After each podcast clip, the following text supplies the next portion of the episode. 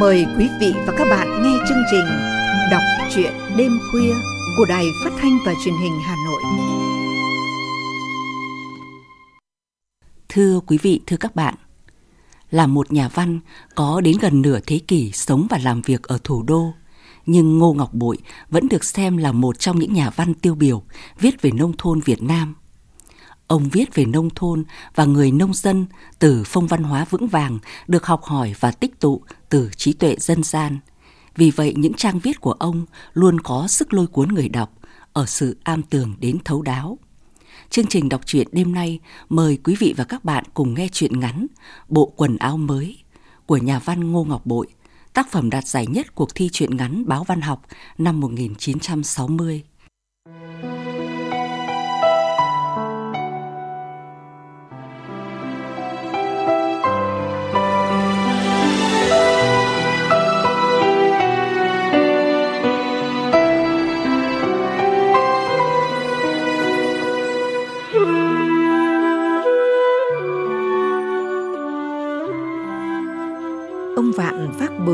Tới cổng thì bóng nắng đã lằn vào chân. Bãi hoa 10 giờ đỏ rực trông lùm lùm như mâm xôi gấc. Màu đỏ nhuộm lên buồng chuối, gốc chanh và cả mái nhà mới lợp. Thứ hoa này ông lấy giống từ hồi đi họp huyện. Bây giờ nó đã lan ra một bãi khá to ở trước sân. Ông Vạn có tính hay háo đói. Đi làm hết buổi thì cuốc thẳng một mạch về nhà. Bà Vạn lại hay la cà có hôm quá trưa cũng chẳng chịu về. Hôm nhặt mớ củi, hôm nắm rau đồng và con cua ốc. Chẳng có lẽ rẽ vào gò thông. Bẻ nắm lá xanh về ủ phân. Lắm hôm, ông chờ vợ về ăn cơm. Cứ giết chán thuốc lào, lại ra cổng ngóng.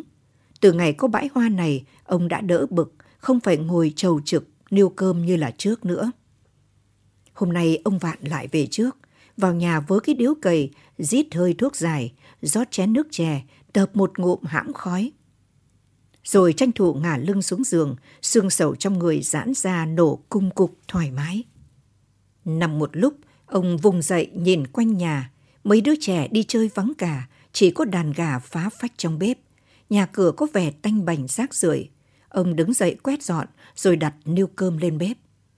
Niêu cơm đã chín từ lâu, ông Vạn sốt ruột lại chạy ra ngắm bãi hoa, nhổ vài khóm cỏ, tưới thêm mấy gáo nước. Quay sang nhìn thấy con lợn béo múp, mõm nó nhai nham nháp, ông Vạn gật đầu mồm lầm bẩm. Đã đến trận bán rồi đây. Lúc ấy bà Vạn cũng vừa vác bừa về tới cổng, bà lặng lặng bước vào nhà, cái đầu hơi cúi xuống, chân đi rất nhanh, manh áo nâu bạc phếch đeo trên người khẽ bay bay về phía sau. Ông Vạn nhìn theo, chợt thấy vai áo vợ toạc ra dài gần một gang tay. Miếng rẻ lập lều, theo nhịp chân đi hở một miếng da lưng nâu rám. Ông Vạn nhăn mặt. Ừ, gai góc đâu, lại vừa cào toạc ra kia rồi. Rách thế mà bảo may vẫn còn gan. Bà Vạn đã bưng niêu cơm lên nhà. Hai đứa trẻ đi chơi cũng kéo về nhảy tót lên giường, ngồi xếp bong tròn vây quanh mâm cơm. Tay chúng vớ lấy đũa, hai mắt hau háu nhìn vào những món ăn, trong nhà vui nhộn hẳn lên. Bữa cơm hôm nay thêm món cua rang của bà Vạn mới bắt. Ông Vạn nhá giòn rau ráu. Mỗi bát cơm đầy và ba miếng đã hết. Lũ trẻ tiếu tít tranh nhau tìm càng cua to, làm nghiêng cả bát canh rau súng mâm, nước chảy linh láng. Mẹ chúng bay, ăn uống gì mà nhộn lên thế? Ông thì cho cái cốc bây giờ. Bữa cơm ngon lành, chuyện trò cũng giòn tan, bà Vạn nói hết chuyện bừa sang chuyện cấy, lúc vui mồm lại cất tiếng khen bà Lược. Gớm, bà Lược mới may bộ quần áo bằng vải gì mà đẹp đẹp là, chẳng biết bao nhiêu tiền mà sang thế. Ông Vạn bắt chuyện luôn, thì bảo may lại chẳng may, người ta mặc thì khen, giỏi lắm chục bạc chứ mấy. Chục bạc kìa, gần hết 50 cân thóc à? Chết chết, bộ quần áo mà mất nửa tháng ăn, Ông Vạn khó chịu, ngoảnh sang lườm vợ. Người đâu mà cứ nói đến tiền thì lại co rúm lại.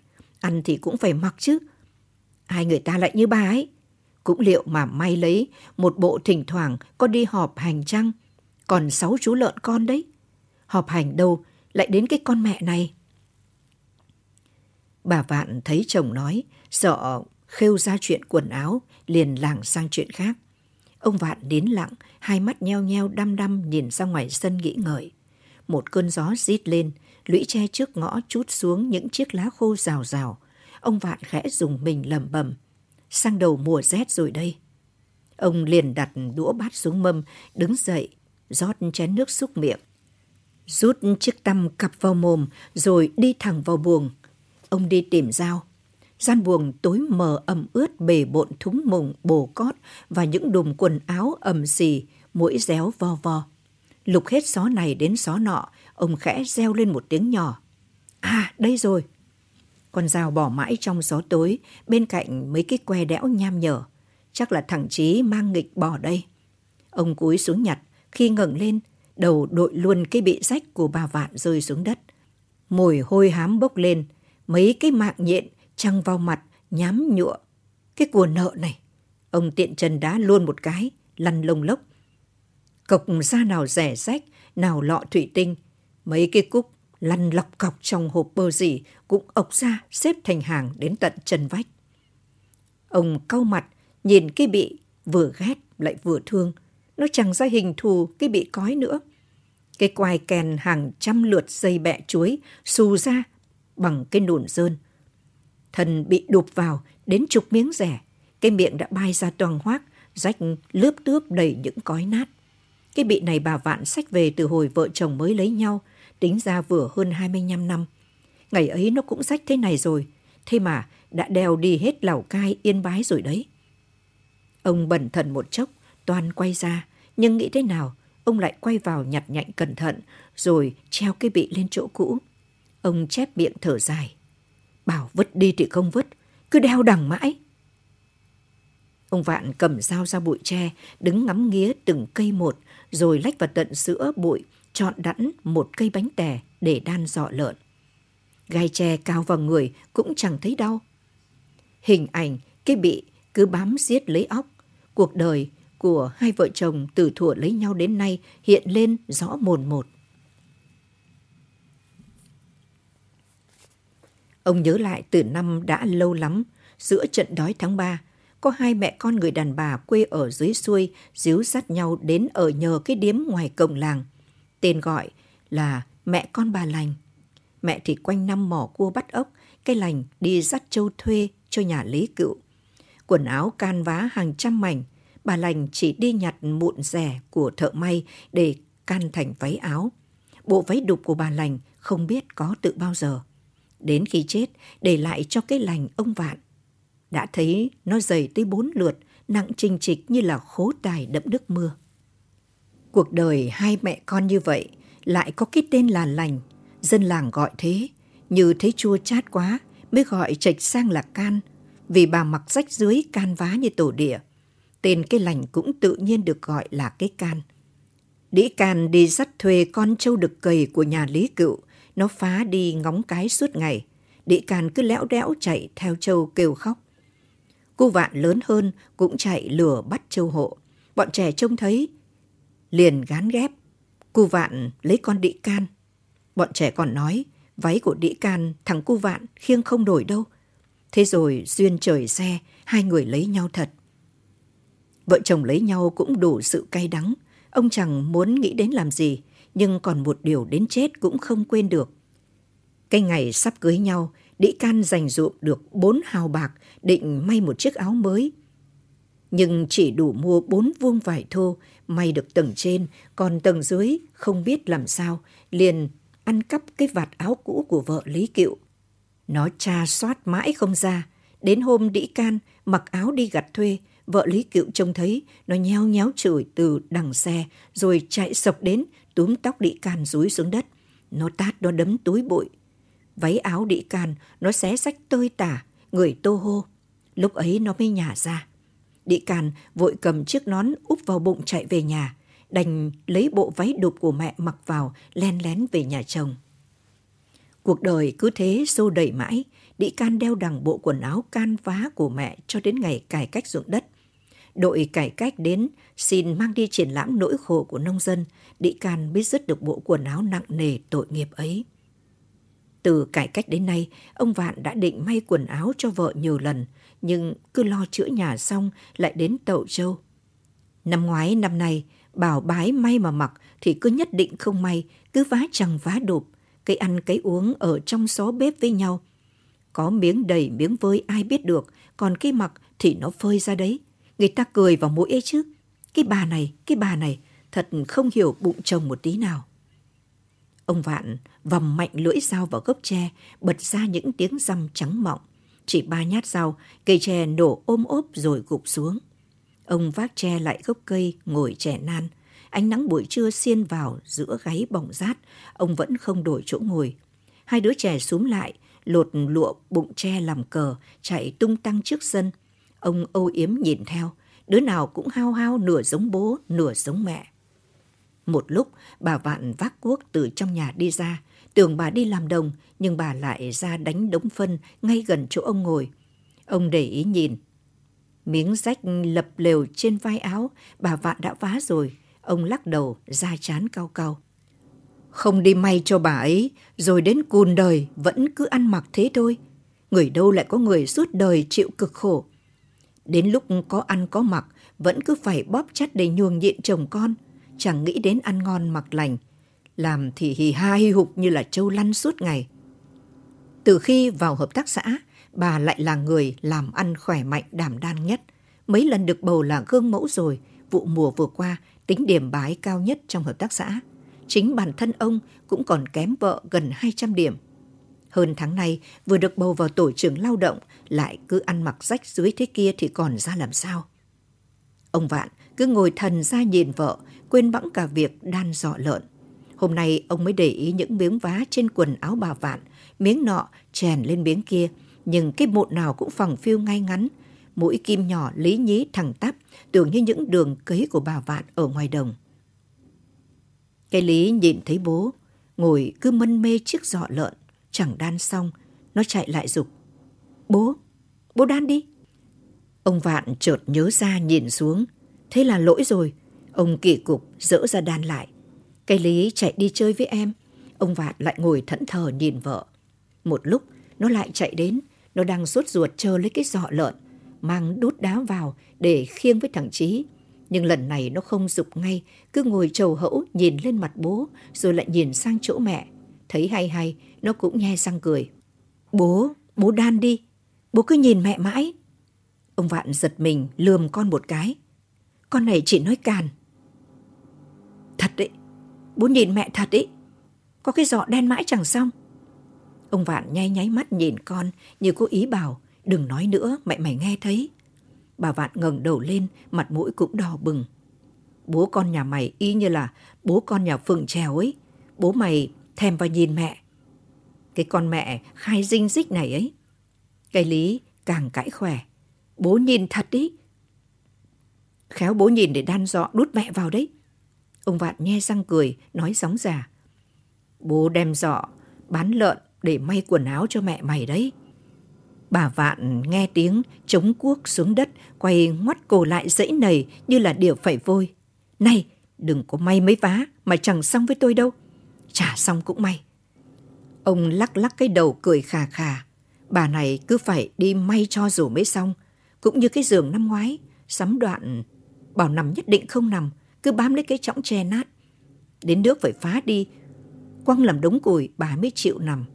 Lại đến cái màn, căng được mấy hôm rồi đem cất luôn đi, kêu là nằm màn bí hơi không chịu được. Nhưng có phải đâu, chỉ sợ nó cũ mất. Nói mãi nào có để vào tai, đến khi thằng Chí bị sốt, anh y tá bảo vì bị mũi đốt. Lúc ấy ông mới la cho một chặp. Bà này nói ngọt không được, cứ là phải bắt ép. Ông Vạn sung sướng đã tìm được biện pháp hay, liền dơ dao lên, ngang mặt, chặt vật thanh tre, kê trên đòn, bốp bốp bốp. Phiên chợ hôm ấy bán lợn xong, ông Vạn mua vài, may cho vợ bộ quần áo thật. Ông còn tạt vào hàng mộ dịch, mua cho con mỗi đứa một chiếc áo bông hoa. Trên đường từ chợ về làng, người đi đông nghịt, rủi cho những người đi ngược chiều phải tránh bà con về, trao hỏi mỏi miệng. Dọc đường về, đủ các thứ chuyện. Chuyện cửa, chuyện nhà, chuyện chồng, chuyện con, chuyện hợp tác xã. Ăn mặc cũng đủ màu sắc, áo hồng, áo trắng, áo xanh. Nhiều nhất là áo vụ quần thâm của các bà trung tuổi. Người gánh, người mang đủ thứ, chăn chiếu vải hoa. Có người còn thiếu bồ cót đựng thóc, đi mua về, gánh nghênh ngang, chật cả lối đi. Ông Vạn hôm nay cũng đi trong đám người này. Ông mặc bộ quần áo phăng. Cái túi rết đầy lạc lè đeo bên cạnh sườn. Tay phải xách nửa cân thịt lợn. Tay trái vắt hai chiếc áo bông hoa. Ông cứ lùi lũi chen đi trước mọi người. Vừa chen, ông vừa ngắm nghía hai chiếc áo bông làm cho những người cùng đi cũng phải chú ý. Bao nhiêu tiền đấy hả ông? Ông giơ áo lên ngang mặt, ngoái cổ lại tươi tỉnh trả lời. Chỉ mất có ba cái chân con lợn con thôi đấy. Của đứa lớn 6 đồng, của đứa bé 4 đồng, thế là vừa chục bạc. Thế còn bà ấy không có cái gì à? Bà cháu đã có cái khác ở trong cái túi này. Tay ông vỗ bèn bẹt vào chiếc túi rết, bước chân càng nhanh. Nghĩ đến bộ quần áo của bà Vạn, ông lại muốn dở ra xem. Nhưng chót xếp xuống đáy túi rết, không làm sao mà moi ra được. Ông đành kéo cái túi rết ra đằng trước, rồi lại vứt ra đằng sau. Cái quai túi nhùng nhằng trên cổ. Bây giờ lại thấy thắc mắc. Chính lúc vào lấy ở hàng may, ông cũng chưa nhìn kỹ cái quần, chẳng biết ngắn dài ra sao, may vá có cẩn thận không, bà ấy là khó tính lắm đấy. Lúc ở hàng may, chết chết, bao nhiêu là người đứng chờ đông nghịt cả, ông lách mãi mới vào tới nơi. Ông định dở ra xem, cái cậu ở thôn trên chạy ngay lại. Quần của bà ấy đây này, mùa màng năm nay khá mà, giả như ông cũng thích chơi chống bỏi, ha ha. Ông Vạn mặt đỏ gay, nói tuệ tỏa. Gần chót đời, tao mới may cho vợ được cái quần đây, chống bỏi, chống cơm cái gì.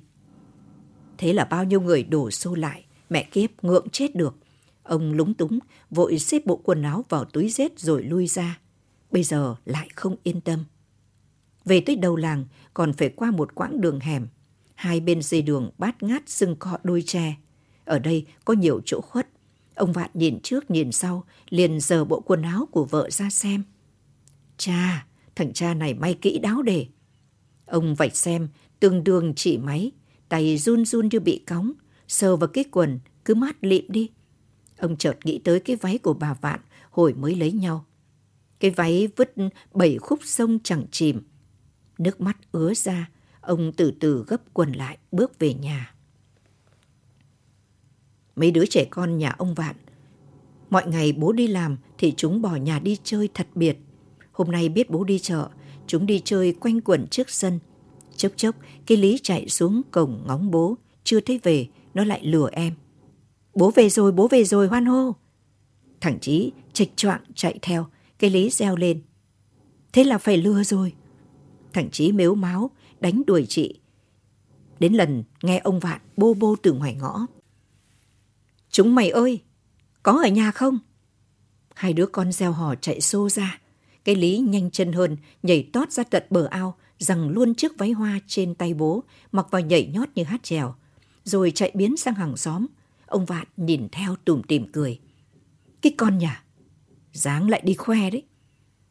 Bà Vạn đang nấu cơm trong bếp, thấy trẻ con ầm ĩ cũng đi ra.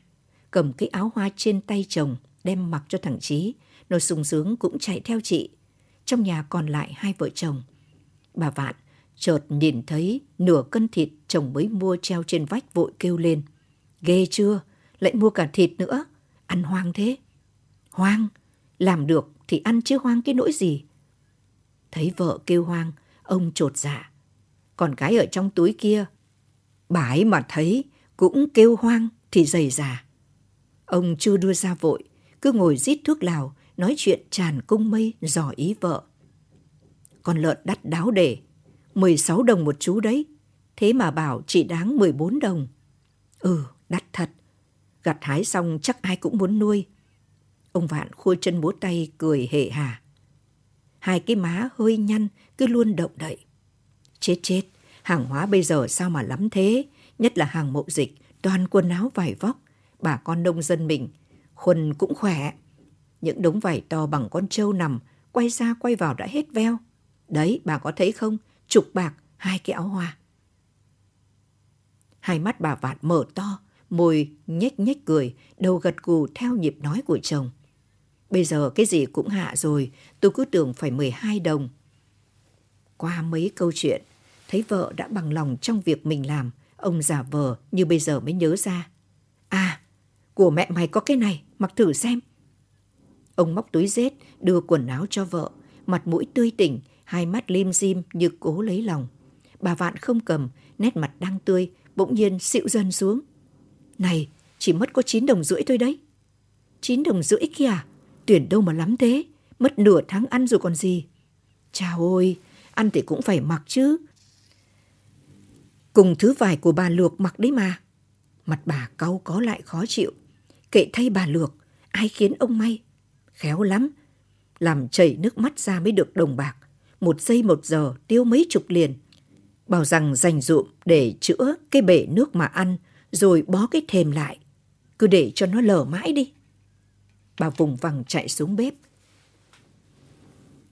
Ông Vạn bực mình hét lên dằn từng tiếng. Gớm thật, nói mãi, lẫn mãi. Đâu có cái người khốn khổ thế. Khốn khổ cả đấy. May về thì để đấy mà mặc. Tôi không có mặc đâu mà. Cổ ông Vạn nghẹn đắng lại. Đã biết trước là bà ấy sẽ cằn nhằn, nhưng có ngờ đâu lại đến nỗi này. Bao nhiêu năm rồi, bây giờ mới có cái mà may. Không chịu mặc, lại còn gằn hắt.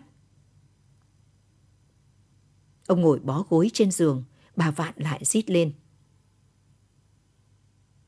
Đã bảo từ hôm đan dọ lợn kia rồi, ai khiến ông, ai cầu ông? Ông Vạn đứng phát dậy, trả mặc, thì bán cố mẹ nó đi. Thế đếch nào mà phải căn nhăn. Bán bán, mua vải bán áo, lỗ chật mắt ra. Lỗ cũng bán, cố mẹ nó đi. Người đâu lại có thứ người không nói được. Ông Vạn cầm chén nước uống ừng ực, buông cái chén ra, liền nằm vật xuống giường. Tiếng bà Vạn vẫn chỉ chiết dưới bếp. Chiều hôm nay, bà Vạn lại xách cái bị ra ngồi vá quần áo. Vẫn cái bị rúm gió mọi ngày.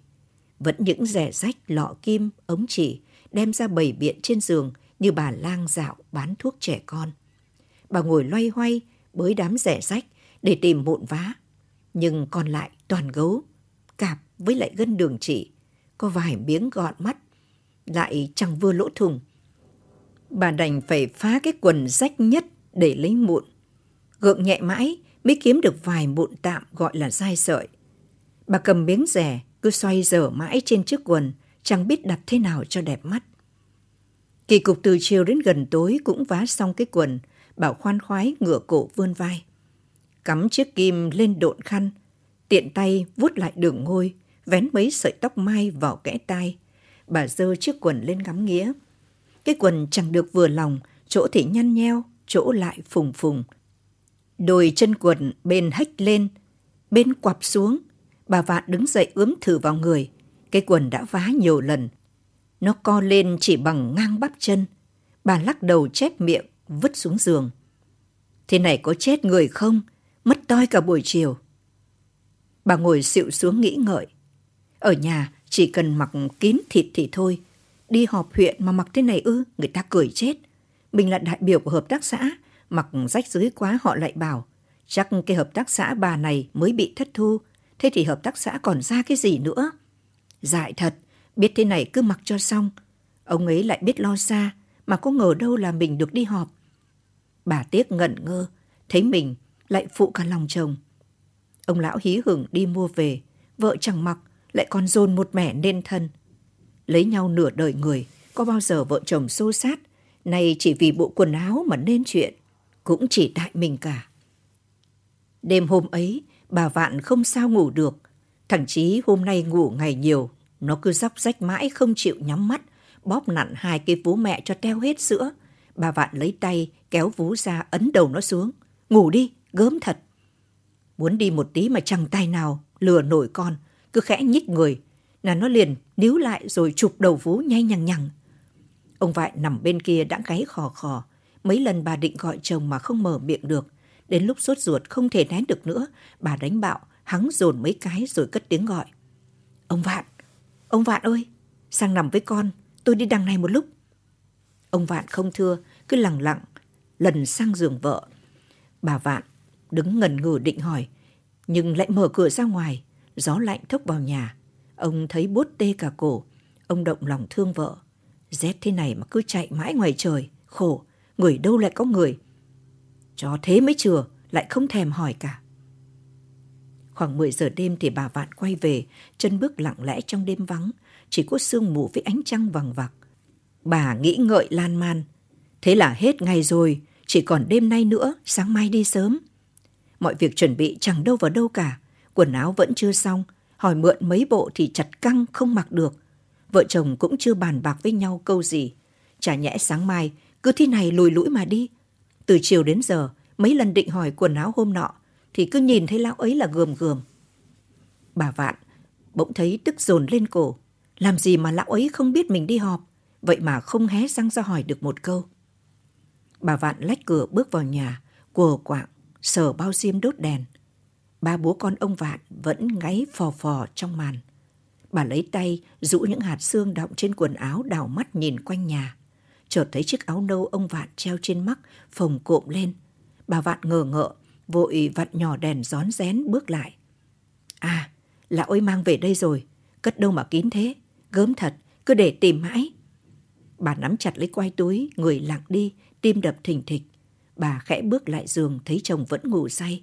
Thằng Chí xoay ra ngoài chăn, nằm tinh hếch, chắc là nó rét lắm. Nhưng bà chưa kịp đáp lại sợ chồng thức dậy.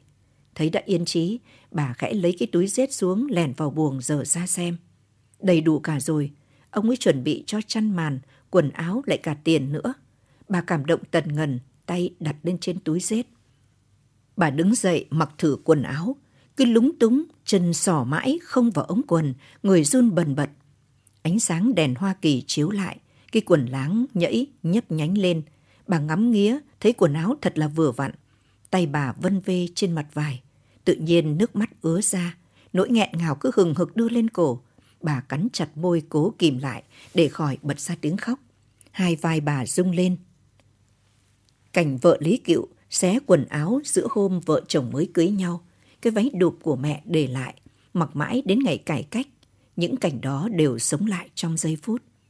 Bà đứng ngẩn ra rất lâu rồi định vào giường ngủ nhưng lại quay ra.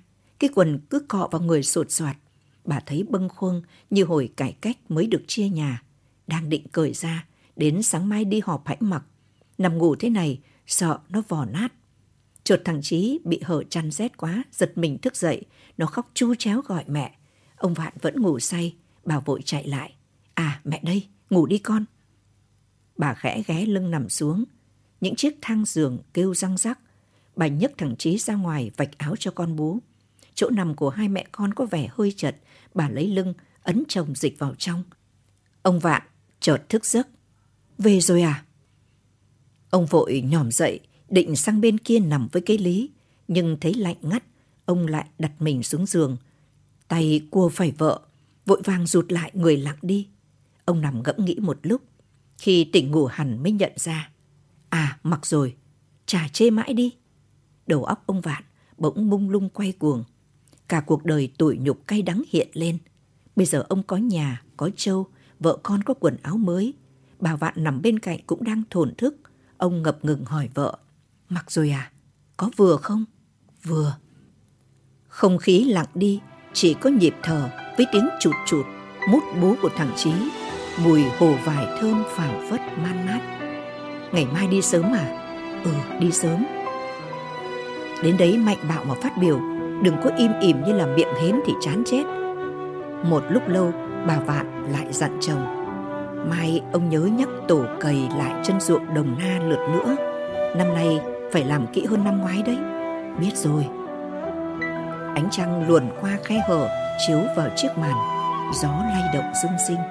Ánh sáng quệt đi quệt lại nghịch ngợm như là hai đứa trẻ nhà ông Vạn.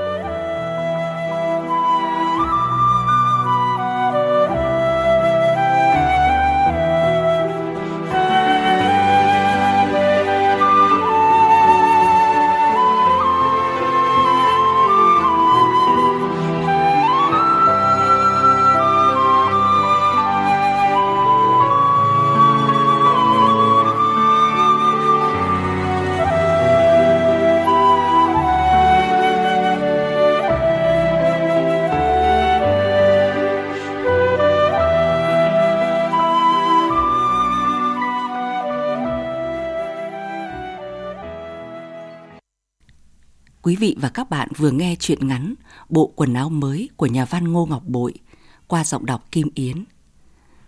Chương trình đọc truyện đêm nay xin tạm dừng tại đây. Xin chào và cảm ơn quý vị và các bạn.